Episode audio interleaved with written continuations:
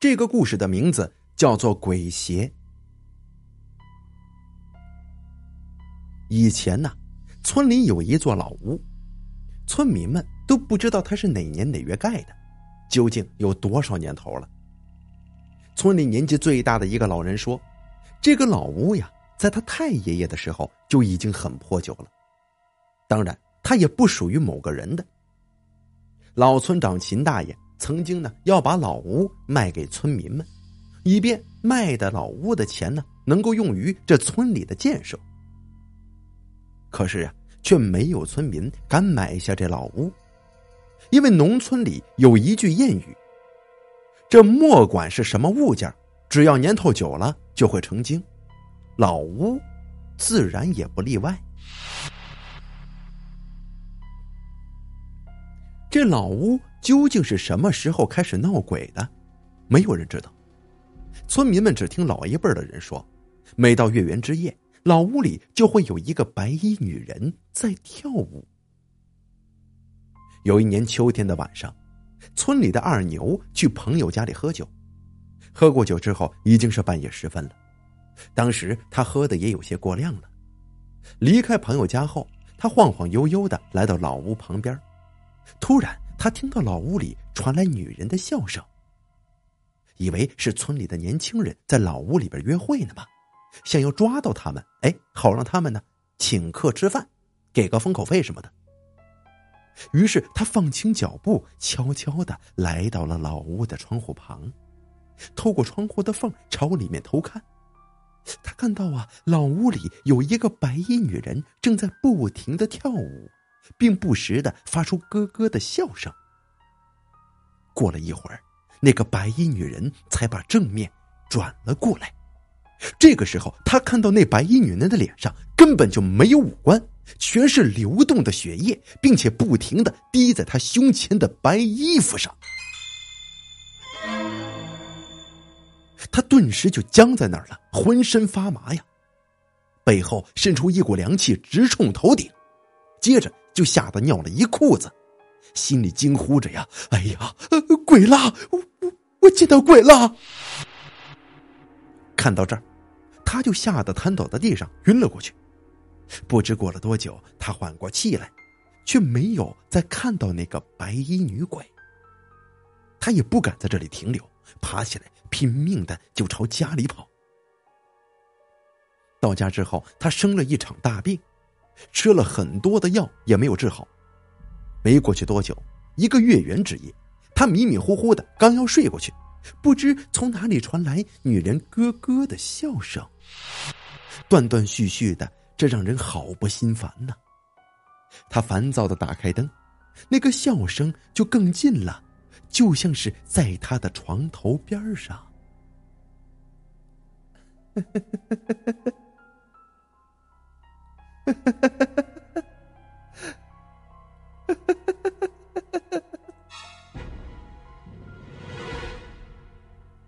借着微弱的灯光，隐隐约约的，他看到床头有一个白衣女人正在不停的跳着、笑着。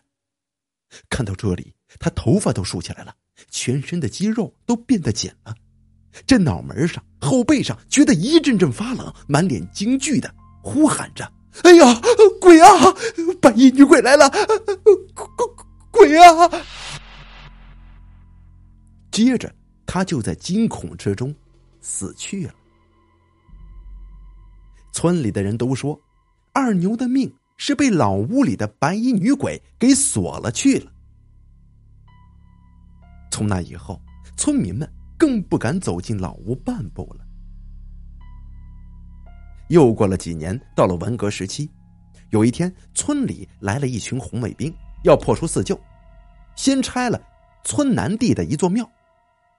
到第二天上午要拆老屋的时候，这原本晴朗的天气，突然就下起大雨来了。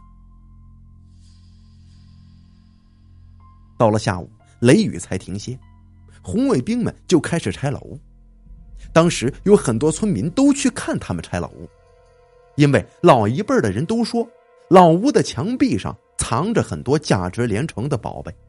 要是能得到他们，就会给后世子孙带来享用不尽的财富，由于老屋里闹鬼，村民们都害怕拆掉老屋会得罪鬼魅，给自己带来灾难，所以都不敢去拆除这老屋呀。现在红卫兵要拆老屋了，都好奇的想过来看看这老屋的墙壁里究竟藏了什么样的宝物。可是，当红卫兵们把老屋的墙壁都拆掉之后，却没有发现什么宝物。只是在拆掉老屋最后一面墙壁的时候，人们看到这墙壁下面盘着一条大白蛇。这条大白蛇的腰身粗壮的如同小孩子的手臂，长有一米左右。模样是非常吓人的。此刻，他正缠着一只绣花鞋，他看到人们竟然也不跑，看情况，他似乎是在保护那只绣花鞋。见到人们走近他，唯恐他们会把绣花鞋给抢走，反而把这绣花鞋缠得更紧了。这个时候，红卫兵里面有一个叫做李斌的中年人，从地上拿起一把铁锹。举起铁锹，就将这大白蛇给拦腰砍断了。那条大白蛇被拦腰折断之后，先是首尾两截在地上痛苦挣扎了一番，这才不动弹。村南地李二狗的儿子，那个只有八岁大、虎头虎脑、胖胖墩墩的孩子李青，趁着大人们都把目光集中在大白蛇的身上之际，悄悄的拿走了那只绣花鞋。当人们再去寻找那只绣花鞋的时候，它已经不见踪影了。到了晚上，又刮起了刺骨般的寒风。那个叫李斌的红卫兵睡到半夜里被尿给憋醒了，他急忙起床，来到院子里的厕所门口的时候，突然他看到自己白天缠死的那条大白蛇正堵在那儿，一动也不动。看到这儿，他知道一定是那条大白蛇的鬼魂来找自己了，于是他吓得尿都没尿，转过身来就要逃。那条大白蛇却以最快的速度凌空飞起，缠在他的脖子上，并一直狠劲儿的缠了下去。过了一会儿，他就躺在厕所门口一动不动的死去了。那条大白蛇也从他的脖子里爬出来。变成一个白衣女人，消失在冷冷的夜风里。天亮后，他的同伴们发现他已经满脸恐惧的躺在厕所门口，死去多时了，便把他安葬在老屋后面的一片空地里。为恐怕再遭到大白蛇的报复，把他安葬之后，那些红卫兵都很快的离开了这里。李青拿着那只绣花鞋回到家里，就把它锁进了自己的书柜，也没有把捡到绣花鞋的事情告诉父母。就这样平安无事的过了几天。到了第五天，正是八月的中秋节。那天晚上，这月亮是又圆又亮，照的天地之间如同白昼。李二狗把月饼供在月亮下面，先是祈祷了一会儿，才将月饼分给家里的人吃。这个李青啊，爱贪玩，吃过月饼之后，他就跑出家门去找小伙伴们玩耍了。等他回来的时候，已经是半夜了。他爬上床，很快就进入了梦乡。不知过了多久，他被一种很奇怪的声音给惊醒了，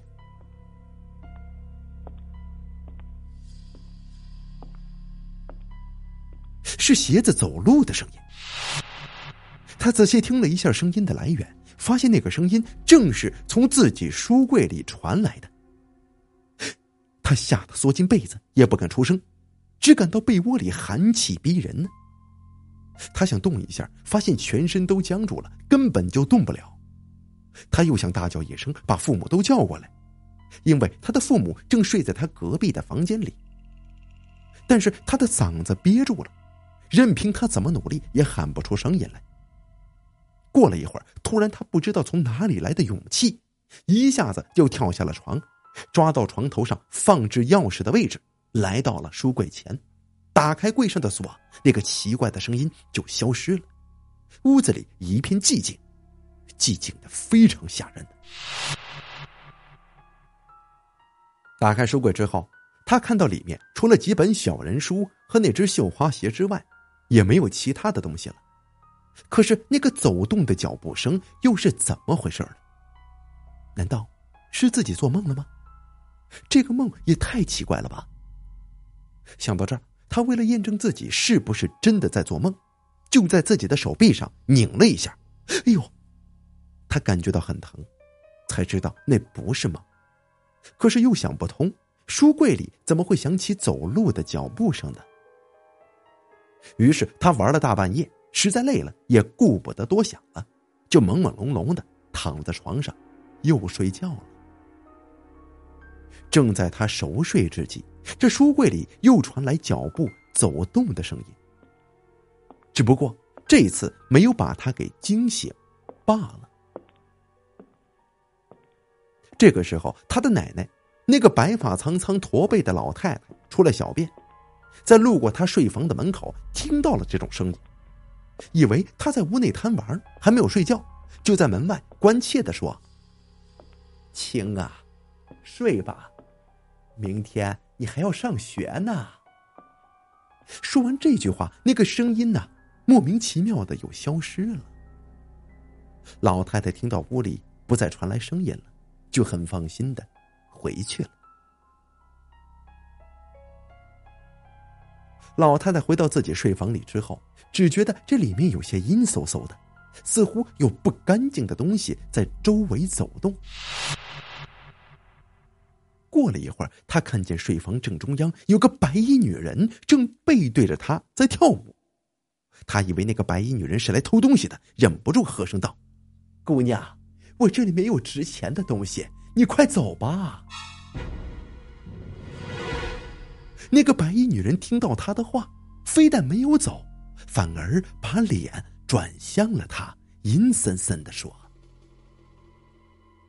我来这里。”是要拿走我的东西，快让你的孙子把它还给我！说着，就向他迎面扑过来。老太太看到的是他脸上血淋淋的，很瘆人。又见到他朝自己扑过来，不禁吓得想跑，不过跑不动啊，想喊也喊不出来，只觉得一股寒气从他的腰椎处直接蔓延到四肢百骸。头皮一阵阵发麻，这全身的汗毛也都竖立起来，觉得眼前一黑，就昏死过去了。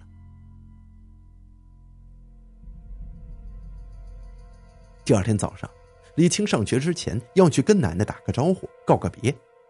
就在他来到奶奶房门口，奶奶，奶奶，我要上学去了。只听见房间里面静悄悄的，没有人应。要是在往常，奶奶总会跑出来答应一声，并且叮嘱他：“好好学习呀，听老师的话，不要跟同学吵架，知道了吗？”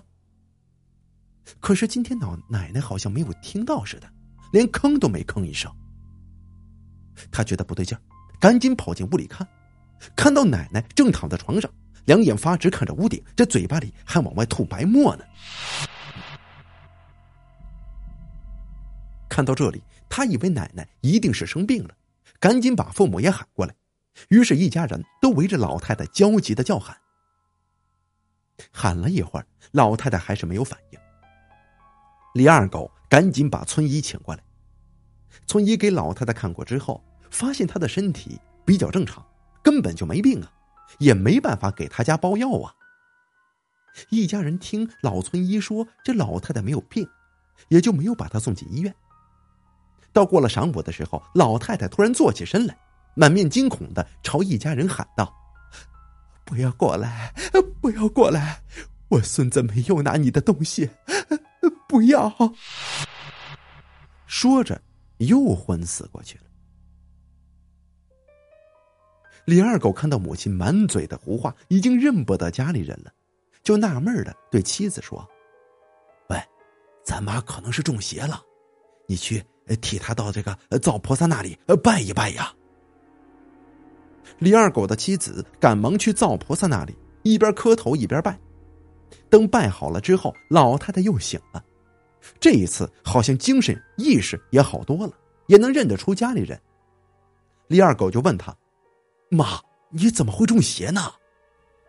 老太太就把昨天夜里自己看到白衣女鬼的事情向家里人说了一遍，随后又一个劲儿的问李青：“青啊，你有没有拿过别人的东西呀？”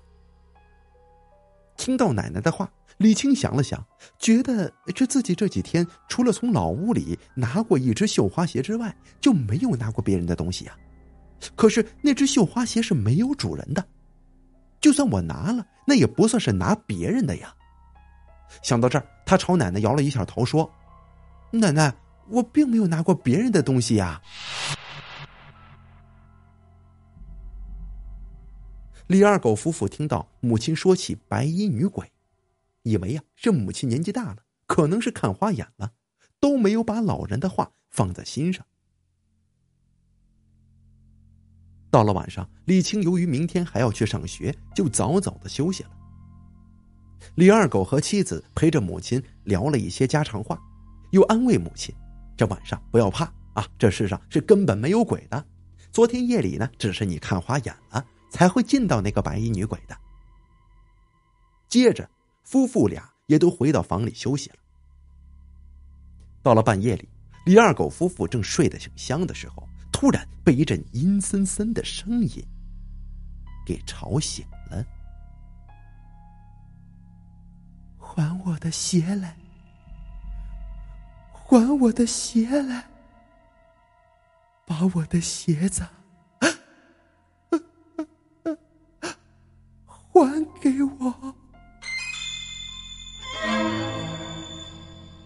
种渗人的声音正是从窗户外传过来的。接着，原本关得死死的门被一阵阴冷刺骨的寒风就给吹开了。门开过之后，很快从门外飘进一个满面淌着血的白衣女鬼，朝他们夫妇俩就扑了过来。夫妇俩看到那个白衣女鬼，都吓得面无血色了，浑身不停的颤抖，赶紧用被子蒙紧头，不敢再出声了。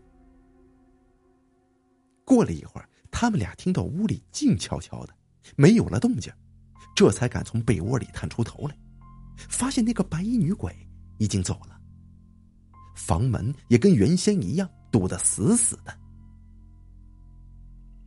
窗外月明如昼。月光把树月光把树的影子投射在窗户纸上，在微风的吹动下，那树的影子在窗户纸上不停的游动着，就如同窗外站着一个不停走动的人。看到这儿，夫妇俩这才松了口气。李二狗安慰妻子说：“啊啊，不用怕，呃，刚才我们只是看花眼了，呃，对，看花眼了，呃，是窗外的树影在作怪呢，呃，对。”这个时候，他的妻子发现床头边的一团红头绳上湿漉漉的，就很纳闷的说：“哎呀，这忒怪了！这团绳子原来是干的，现在这会儿怎么湿了呢？”李二狗瞧了一下眼前那团红头绳，不以为然的说：“这这这有什么好奇怪的？最近老是下雨，这屋里潮得很，这团红头绳子能不会湿吗？”他的妻子听到他的话，想了想，也觉得有些道理，于是夫妇俩呢就安心的睡过去了。而在此时，阴风又把窗户吹开，窗外正站着那个白衣女鬼，她的目光正幽怨的盯着床头上的那团红头绳，因为刚才就在他抓向李二狗夫妇俩盖的被子的时候。不小心抓到了那团红头绳，为此还险些断送了他的魂魄。这鬼呀是最怕红头绳的，特别是找一根红头绳系在最近的一棵柳树上，这个鬼呀也也会拿你无可奈何的。这过了一会儿，这才极不情愿的飘走了。接下来的几天，李二狗夫妇俩。总是在半夜里反复看到那个白衣女鬼朝他们扑过来，反复的听到同样阴森森的话。李青睡到半夜里，也总能听到书柜里传来走路的脚步声。李青的奶奶也先后中了几次邪，总之啊，这种怪现象折磨的他们都很恐慌。几天后，村里来了一个看风水的先生，李二狗便把他请回家里。风水先生来到他们家之后，先是把院子、里屋、外屋都仔细的看了一遍。皱着眉头对李二狗说：“现在你家里有不干净的东西呀，这个东西怨念很重，要是不及时早早的去除，会伤害到你们家里人的性命的。”听到风水先生的话，李二狗打了个冷战，急忙问：“先生，那个不干净的东西藏在哪儿呢？”风水先生紧紧的盯着李青的书柜，就告诉他。他就藏在这里面。李二狗赶紧让李青打开书柜。风水先生看到那只绣花鞋，面色凝重的说：“就是它了，它是一只怨气极重的鬼鞋呀。”随后又问李青是从哪儿得到这只鬼鞋的。李青就把那天红卫兵扒老屋、杀死大白蛇、自己偷拿这只绣花鞋的事情说了一遍。风水先生听到他的话，又用自己的阴阳眼看清了这只绣花鞋的来历，叹声的说：“唉，在明朝末期，有一个妃子很得皇帝的宠爱，皇帝专门赐给她一双精美的绣花鞋。别的妃子很嫉妒她，其中有一个娘娘买通了宫里的一个侍卫。”让他偷走了皇帝赐给这个妃子绣花鞋的其中一只。接着，这个娘娘拿来偷来的这只绣花鞋，向皇帝那里诬告这个妃子跟那个侍卫是有奸情的。皇帝大怒之下，让太监割去这个妃子的脸皮，把她给撵出了宫外。这个妃子流落人间之后，就疯了。在一个风雨交加的夜晚，他怀中抱着另一只绣花鞋，在村里的那老屋里上吊自尽了。后来，他的冤魂变成一条大白蛇，日夜守护着那只绣花鞋，并把自己的怨念注入了鞋子里。不管任何人。只要得到那只绣花鞋，他的魂魄就会变成白衣女鬼，来伤害他的。李二狗一家人听到这只绣花鞋的来历之后，都非常的惊慌。风水先生便向李二狗说出了破解之法，就是让李青把这只绣花鞋重新埋在八老屋的那个地方，那白衣女鬼才会离开这里的。李青听从风水先生的话，把这只绣花鞋重新埋在八老屋的地方。从那以后，他们家里才得以安宁的。好了，这就是我为大家讲述的鬼邪的故事。感谢您的收听。